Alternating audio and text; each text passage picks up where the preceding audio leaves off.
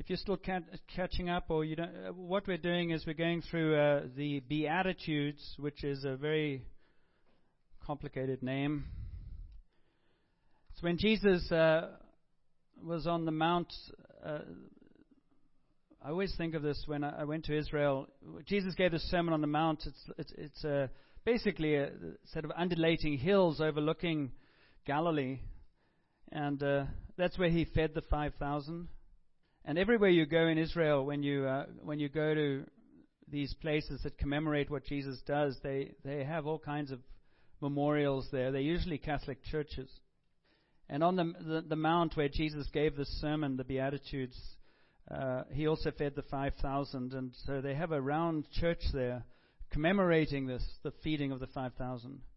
And when I went there, right outside the church, there was a notice that said, uh, no food allowed, which seemed weird.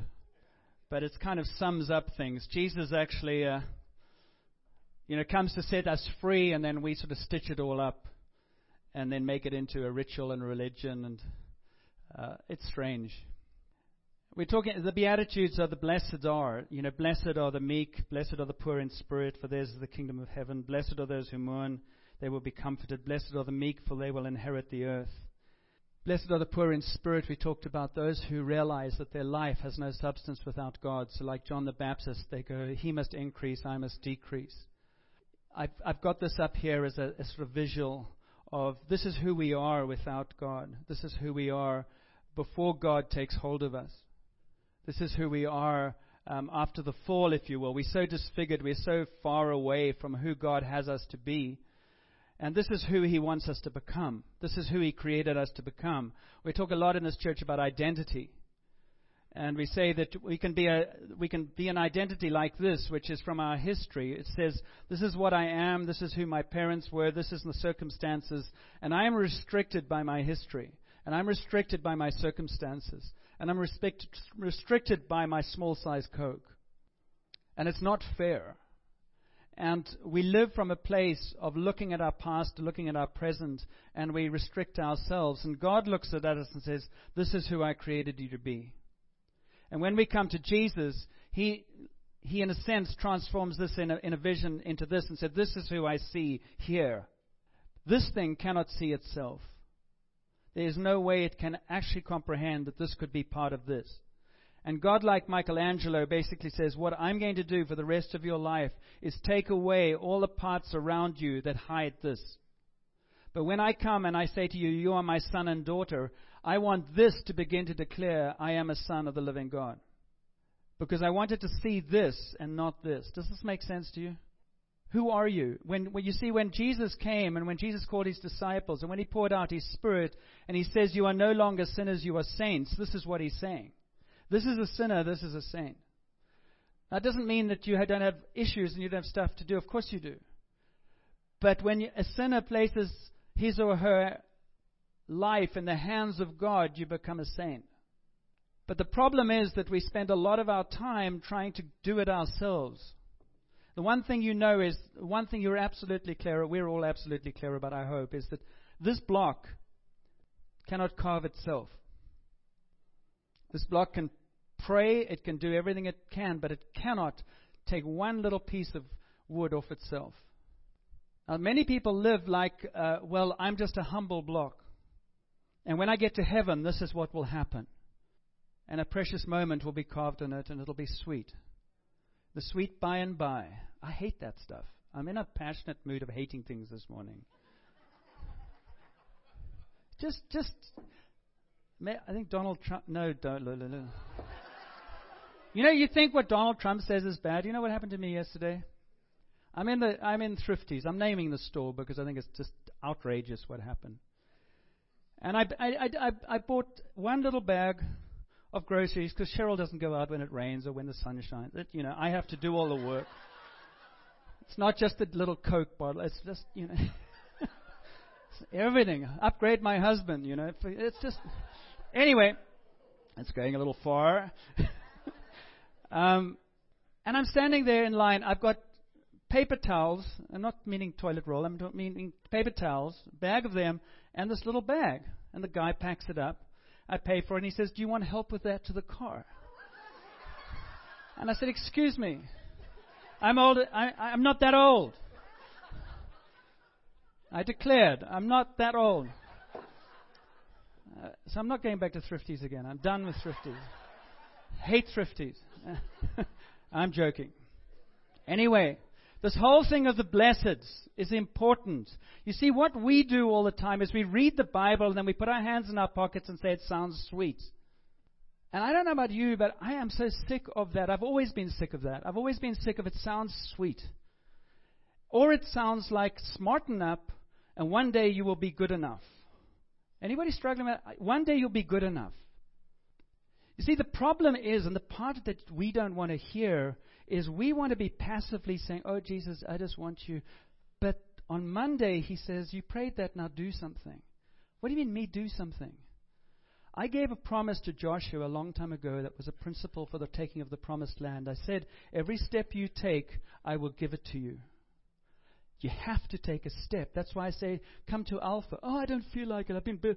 Well, then, go to there's an, there's an element of we have to learn that we have to do things. And you know what? You have to do them every week. I'm so tired of us. I don't know where this this is. This is godly righteousness, I'm sure. But uh, we're talking about righteousness. But I'm just saying, we start. How many? We start and we go for a week and then we fade out. And then we wonder why nothing changes in our life. And we keep on coming up for prayer. And you go, it doesn't work like that. I'm going to tell you how it works this morning, if you haven't heard already. To get from here to here, you have to place this in hands that can do this. That's what it is all. You cannot do anything. You cannot become righteous yourself, which is what we're talking about this morning. You cannot become meek. How do you become meek? Meekness is about like it's like a pencil. I haven't got one here. You put it in the hands of an artist, and the pencil does amazing things. And you go, "What an amazing pencil!" And the pencil says, "Check the artist out, man." I'm just the lead. I felt led. And he did it. Look what he did. That's what meekness is. That's what poor in spirit is about. Poor, it's all about yielding. See, the problem with us is we're really quite stubborn and proud. And because we're also really polite, it doesn't look like that. It just looks like, I don't know what it looks like. We're stubborn and proud. And when Jesus said, you know, leave everything and follow me, he meant it. And he carried on walking. And so the principles of God is relational. He's highly relational. And so we, we I love the fact that God is relational. He says to me, I love you and you're my son. But he also says, follow me. You see, all the things of the Beatitudes, the meek and the uh, be, be, whatever it says. Those who mourn, those who mourn, what are those who mourn? We talked about those who mourn are those who look at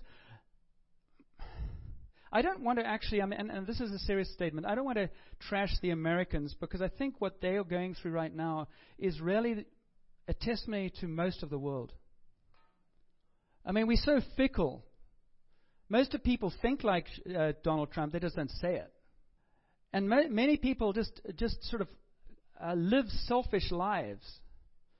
And in fact, what you're seeing in the American election right now, it's sad. But it's people trying to work life out without God. And it's actually a picture of unrighteousness. Because righteousness, we're going to talk about hunger and thirst for righteousness. Righteousness is about being aligned with who God is and being becoming what He desires us to be, and not seeing that as slavery, but seeing that as freedom. If you're like me, so many of these words kind of feel so heavy. Like, you know, be righteous, which means be good and you go, oh, I try and it doesn't change. And so this relational thing is important. It's about putting your hands, your, your life in the hands of somebody who can do what you can't do. And he says, so, so what I was going to say was, when you look at the American election, you look at Donald Trump in, in the most, you can't believe what comes out of his mouth, and you can't believe I can. I worked with entrepreneurs who were sort of microcosms of, of, of Trump, and I couldn't believe the self-centeredness of people and the way they trash other people. And we called it in consulting, we called it a binocular trick, where you minimize everybody else's value and you maximize your own. And just the way they just dissociate from people and, tra- and just use people, but elevate themselves all the time. It's what happens to human nature when it's cut off from God. Human nature cut off from God is unattractive. And you know, the thing that causes us to rise up and say, This is wrong, is the Spirit of God in us, whether we know God or not. I keep saying this. There is something in the human DNA that reflects God, whether we know it or not, that says this is wrong. But we are in this lost state in our cultures where we, we object because Trump speaks about women and objectifies women, yet we allow pornography. And then we go, why would people do this kind of thing and say this kind of thing? But we say our freedom means we allow this. I was thinking about how do you look at righteousness? And I thought, what would it be like in Port Alberni to, to parade in Port Alberni uh, the, the, the fruit of unrighteousness? And this is not judgment. I want all the people who are um, addicted to go down to the Harbor Quay. And I want all the people who are struggling with pornography to go down to the Harbor Quay. And I want all people whose marriages are broken to go down to the Harbor Quay. And I want all people who are struggling with alcohol and drug abuse and all those who are actually selling drugs to go down to the Harbor Quay. And the reason I want you all to go down the Harbor Quay is because most of us are going to be there. And you go, you're not going to hunger and thirst for righteousness until you've got a clue as to what unrighteousness looks like and you start getting disenchanted with it, both in yourself and everybody else. And it's not about judgment. I think the Lord gave me this picture. You know, it's been raining and blowing a lot and stuff, and it's all coming from the outside. And there are lots of people who are looking for happiness. How many of us are looking for happiness in our circumstances? Are we still looking for happiness? And something happened this week, and now you're miserable because that thing happened. How many of us are like that? Don't, you don't need to put your hand up. Like you're like this every week. Something happens and you fall apart. Somebody looks at you the wrong way, you fall apart. You, you don't get what you want this morning, and you fall apart. A, a, a, tree falls on your house and you fall apart. Seriously. Your house falls apart. But what I'm trying to say is we have to start trying to comprehend that everything about God and His kingdom does not come from the outside. And everything in the American election is about the outside. It's about how you can be happy, how you can have power, how you shouldn't have done this. You, it's all from the outside. You get Michelle Obama standing up, and you can feel the breath of fresh air, speaking about the needs of children and how offensive it is. But it comes from a place you can feel it. Oh, that's different. And I said, Lord, what is what are you talking about with all this? And and it seemed to me like he reminded me of when the woman at the well came to, she was trying to, carrying that, that jar and she needed to get water. And it was the middle of the day because she was ashamed of her reputation. She was the sixth wife of Donald Trump. And so she was just like done, you know. She didn't want to be seen. And Jesus talks to her because he doesn't re- reject anyone, even Donald and me.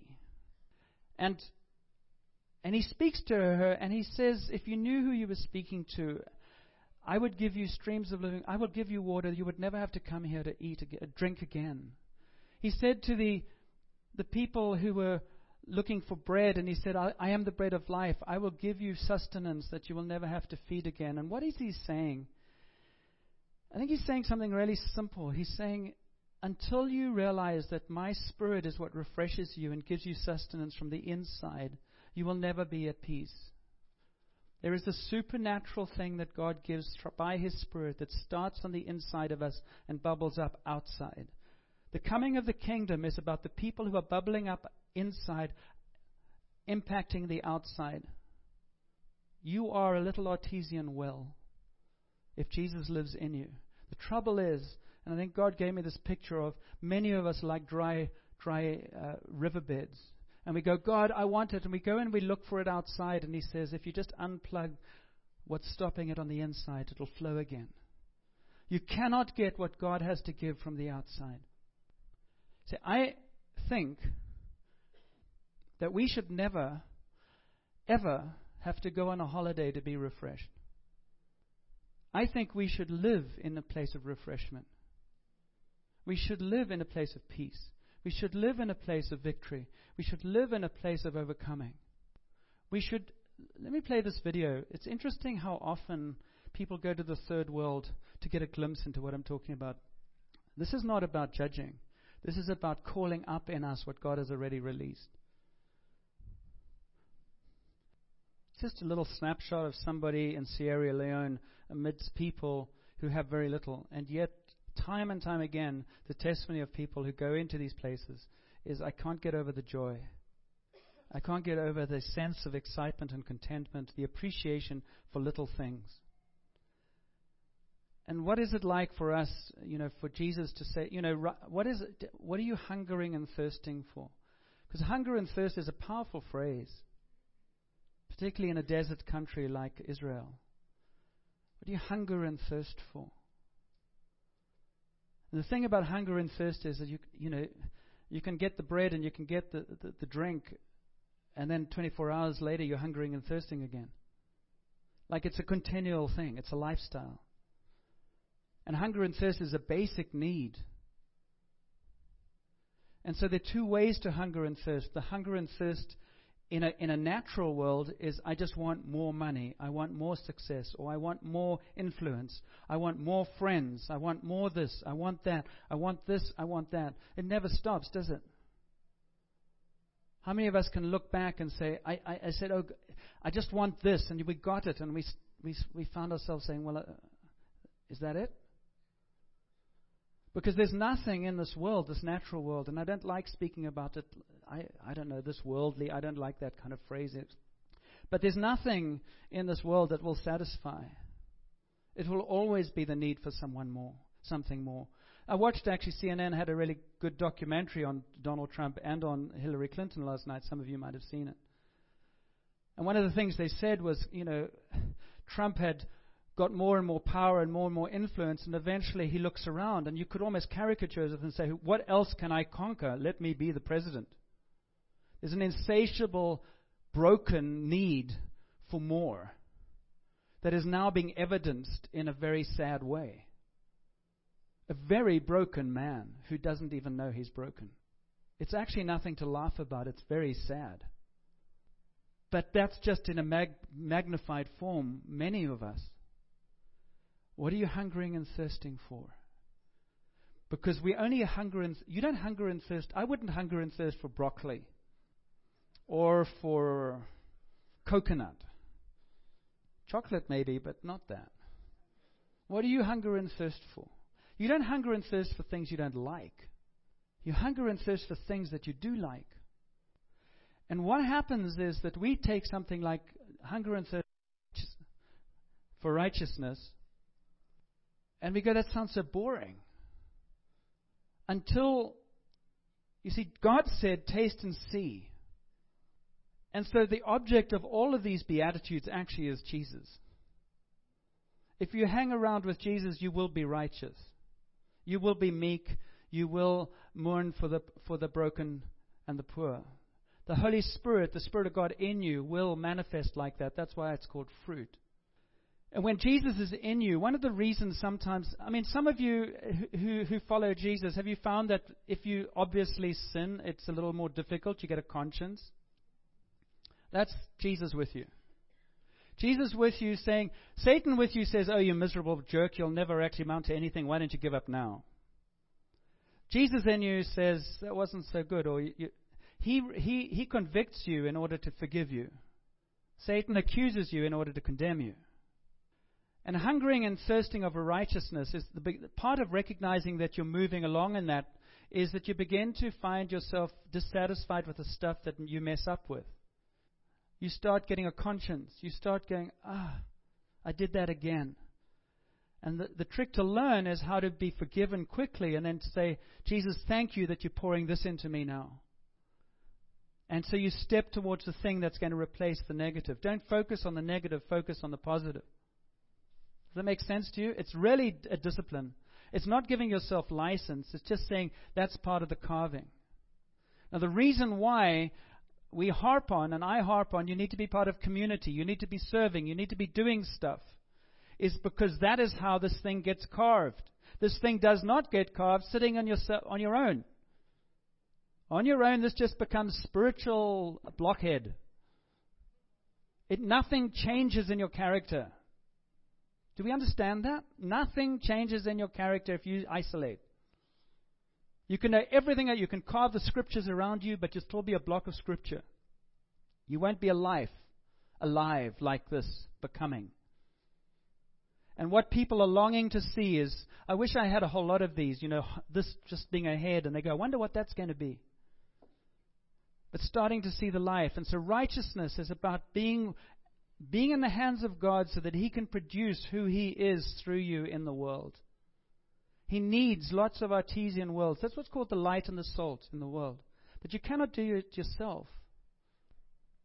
But you, what we are responsible for is placing ourselves in His hand day by day.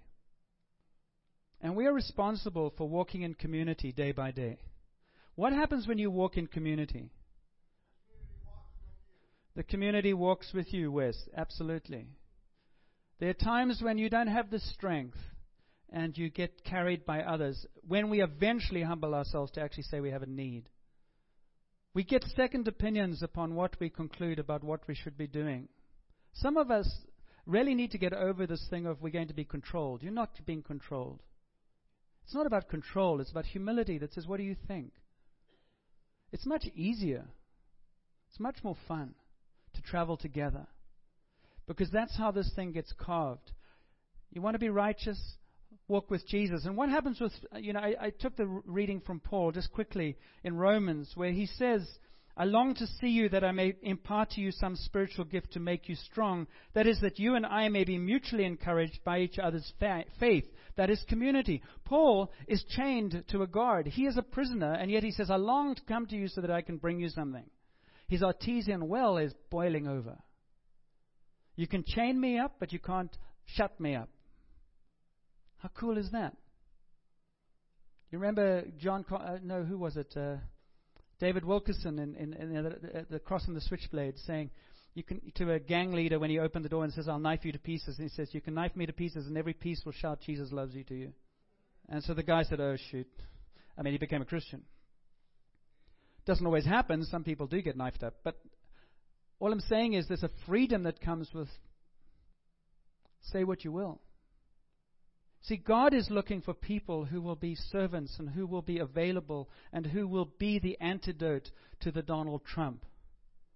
How will Donald Trump ever know there's a God who loves until somebody actually goes up to him and speaks love to him? I don't. I'm not trying. I really am not trying to hammer Donald Trump. I mean, I think there's lots of issues there, absolutely. But I know God loves him, as she as he lo- as she loves Clinton. Um, you know, there is, God never sides with us in trashing other people. But we can still be discerning and say that is wrong. And it's easier to trash somebody else than to actually say, well, be the well from which they can drink so that they can see something different. Let them see in your attitude and in your life a righteousness that causes them to say, You are so different. It's only Jesus in me, which is cool, but it's I know me, and it's not me, it's Jesus in me. And when one, one of the sicknesses in the Christian church is often people go around telling you what's in them because in case you don't see it. Don't do that. If I can't see it and you, you can't taste it, then it's not in me. And I need to say, why isn't it in me? And then I need to say, Lord, I want it to be in me. That's hungering and thirst for righteousness. You can't hunger and thirst for righteousness unless you are self aware about the unrighteousness. You can't, you can't long for something unless you've learned that this is not what I want to long for anymore. And you know, the cool thing is that God says, I know that. And so all I'm wanting to encourage us this morning is to bring out dissatisfaction to Him and to say, Lord, I want to taste and see who you are. So I want, all I can do is give you myself and say, Will you create in me what I can't create in me? It's an absolute waste of time sitting in your corner, sucking your thumb, saying, I'm a terrible person. I mean, you might as well just say, I'm a fallen person and I'm a work in progress. But I'm placing my life into Jesus' hands today, and I'm placing my life into relationships in a community, and I'm trusting Him to, be, to continue the work that He has already begun. That's it. You don't have to be righteous by your effort. You become righteous by the relationship you share with Jesus and with those around you. And so Paul goes to these people and he says to them, I want to share with you my spiritual gift, but I also need your spiritual gift because that makes us whole. And then he goes on, I'm not ashamed of the gospel because it's the power of God that brings salvation to everyone who believes. Do you think people began to be convicted by what Paul said just by his words?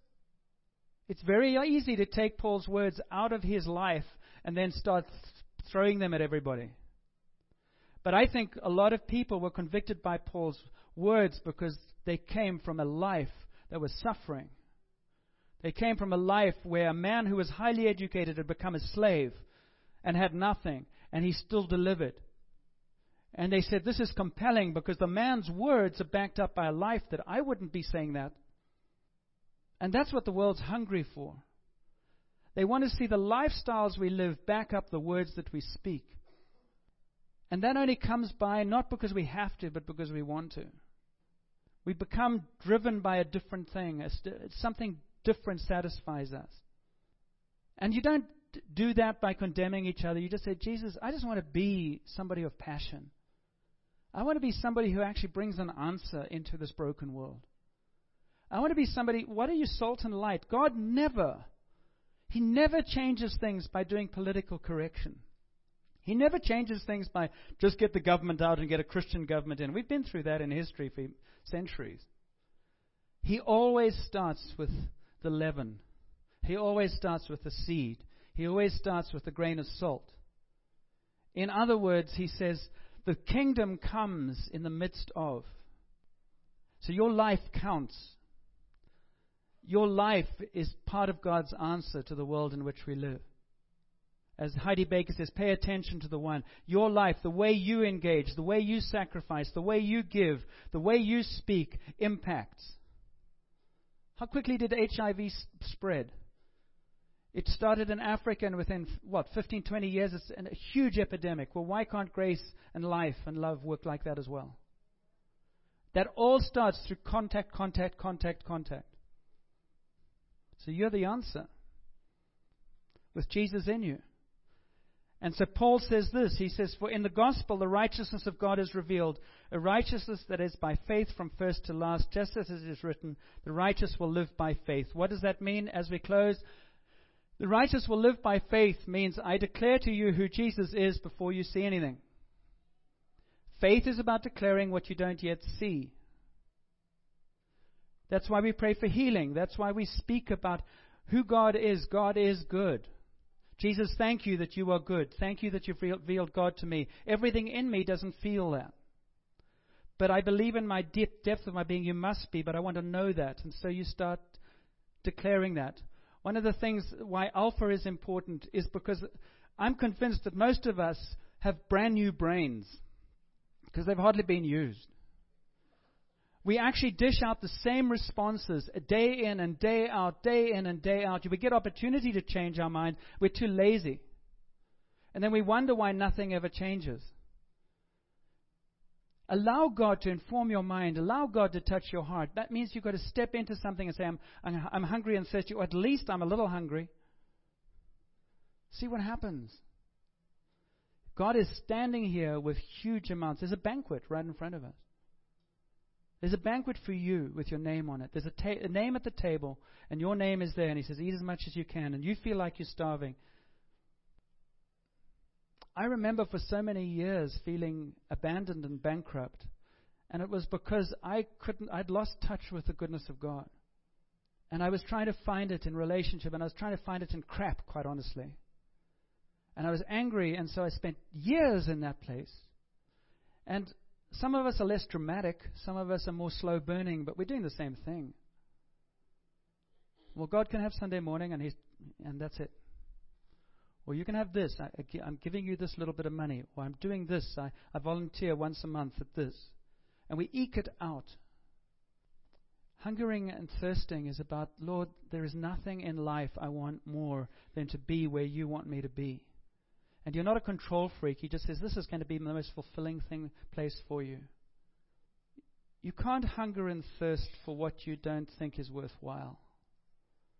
So, my encouragement is as you build your relationship with Jesus, you end up going, There's nothing else that will satisfy like Jesus. If you want righteousness, follow Jesus. Let's stand. Let's ask God to create in us a hunger and thirst. You see, we can't manufacture it.